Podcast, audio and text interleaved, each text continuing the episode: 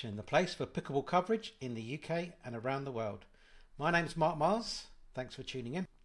Now, these shows are available on both podcast format through your favourite podcast player and on YouTube. So just search for Pickleball Addiction and you should be able to find them. Um, so it's the day before the English Open and I'm getting ready to go. Um, started packing my bags. The weather is absolutely terrible in the UK at the moment. It's been pouring down with rain. It's what is it?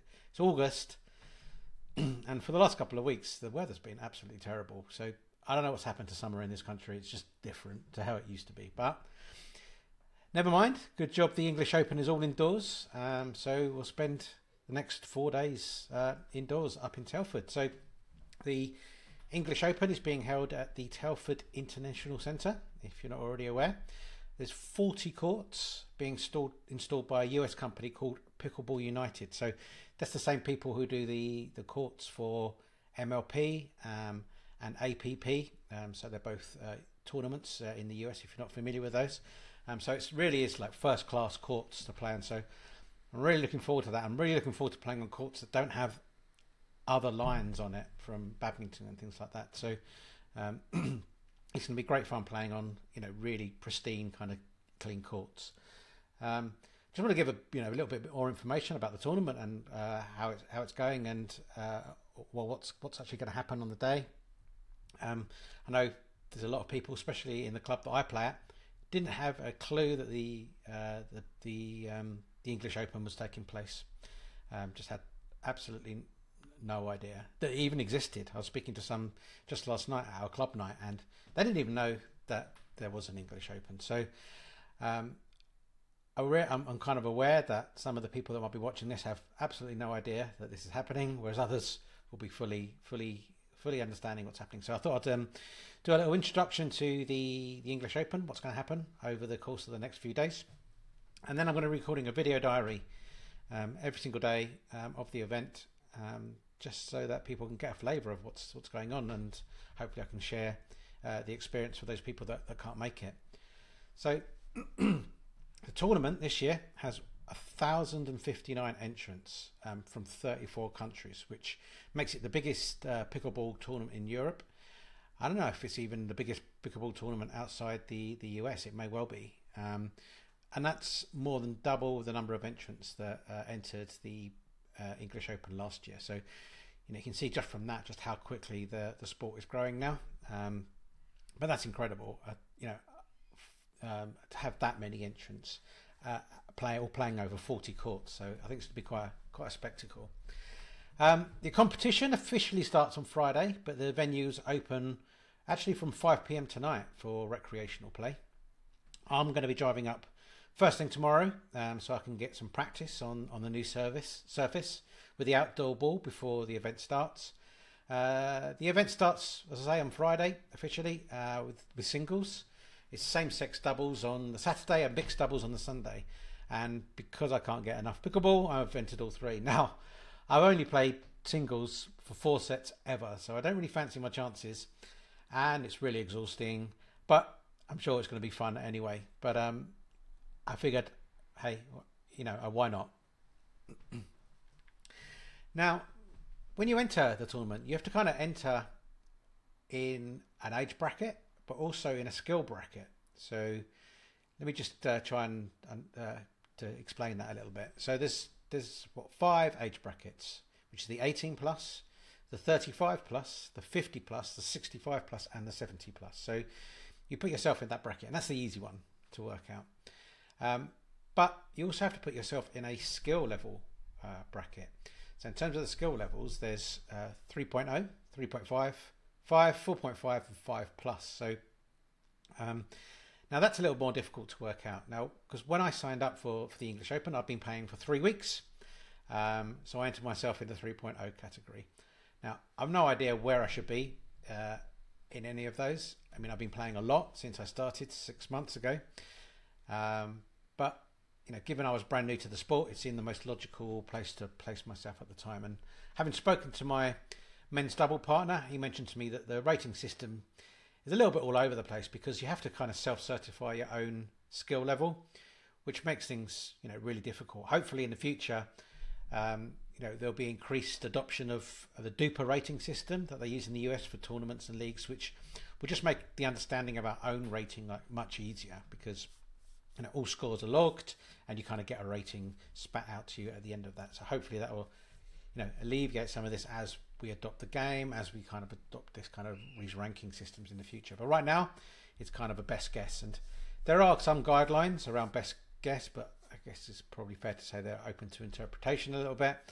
Um, but it should be a big mix of people because everybody doesn't really know how to rate themselves, or most people, um, that aside from the pros, don't really know how to rate themselves um, very, very accurately or very consistently. So my understanding is that there's people in all different, uh, in all different brackets, um, up and down.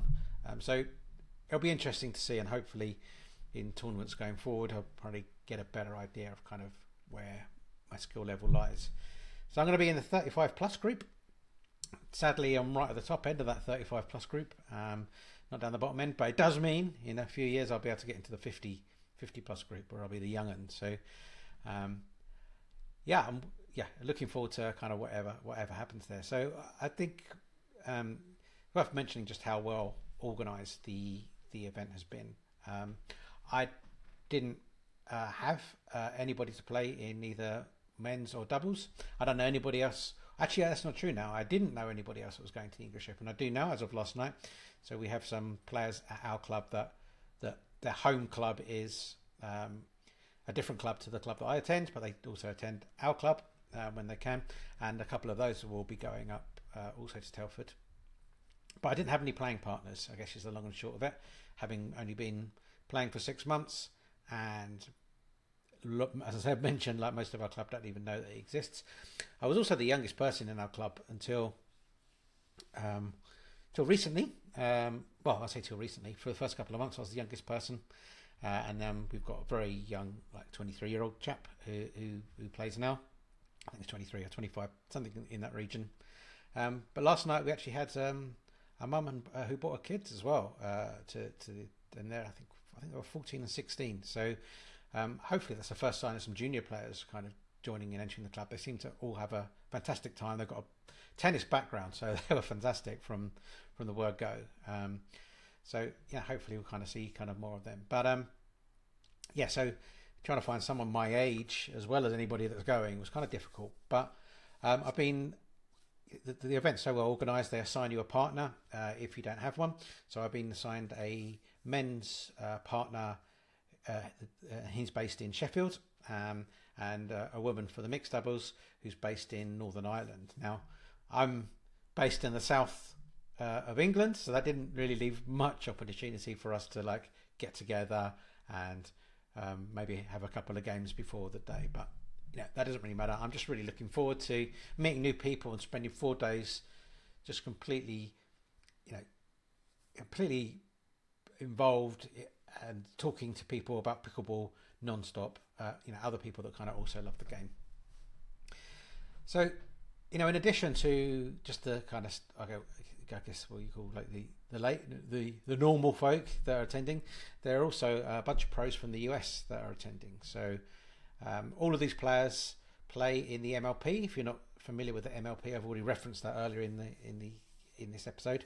Um, but it's called Major League Major League pickleball, and um, it's a team-based um, competition in the US, and maybe we'll cover that in a future episode exactly kind of what that is.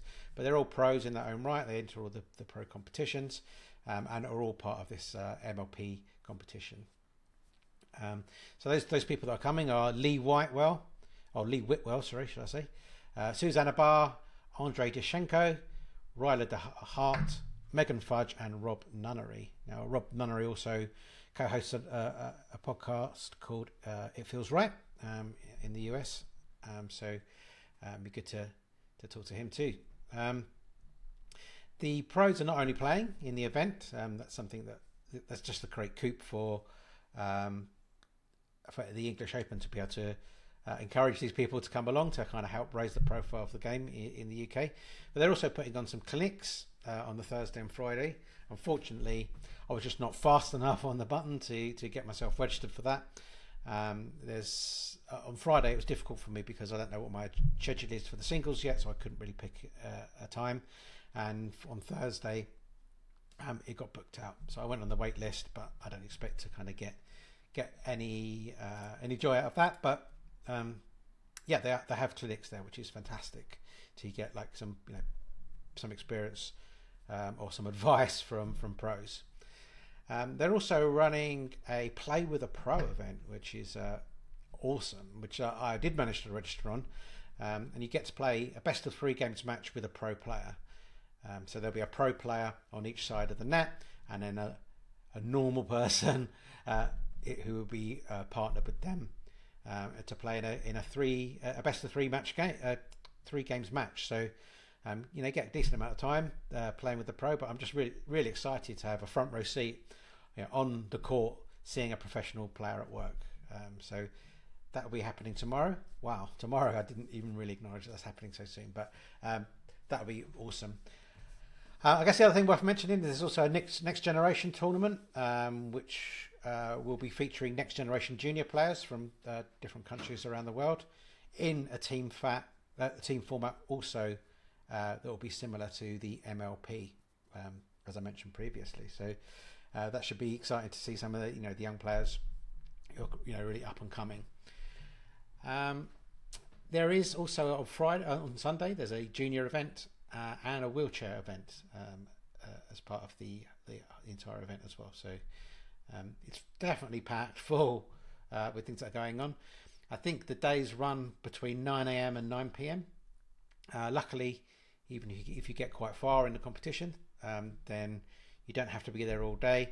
They've kind of stay, staggered the event, so I think you'd end up being like coming for the morning or coming for the afternoon, evening, and it will kind of work a little bit more like that way. But um, I, I know that they didn't expect to uh, have so many people, but luckily the Telford International Centre can accommodate it. I think they only planned originally to have uh, two of the halls hired out there, and they've actually ended up hiring all three halls that are available at the venue. Um, which just meant they had to run really long days as well to kind of uh, fit everybody in. So it'll be interesting to see what they're going to do next year if they're expecting uh, you know further growth. Uh, they're probably going to have to find a, a bigger venue.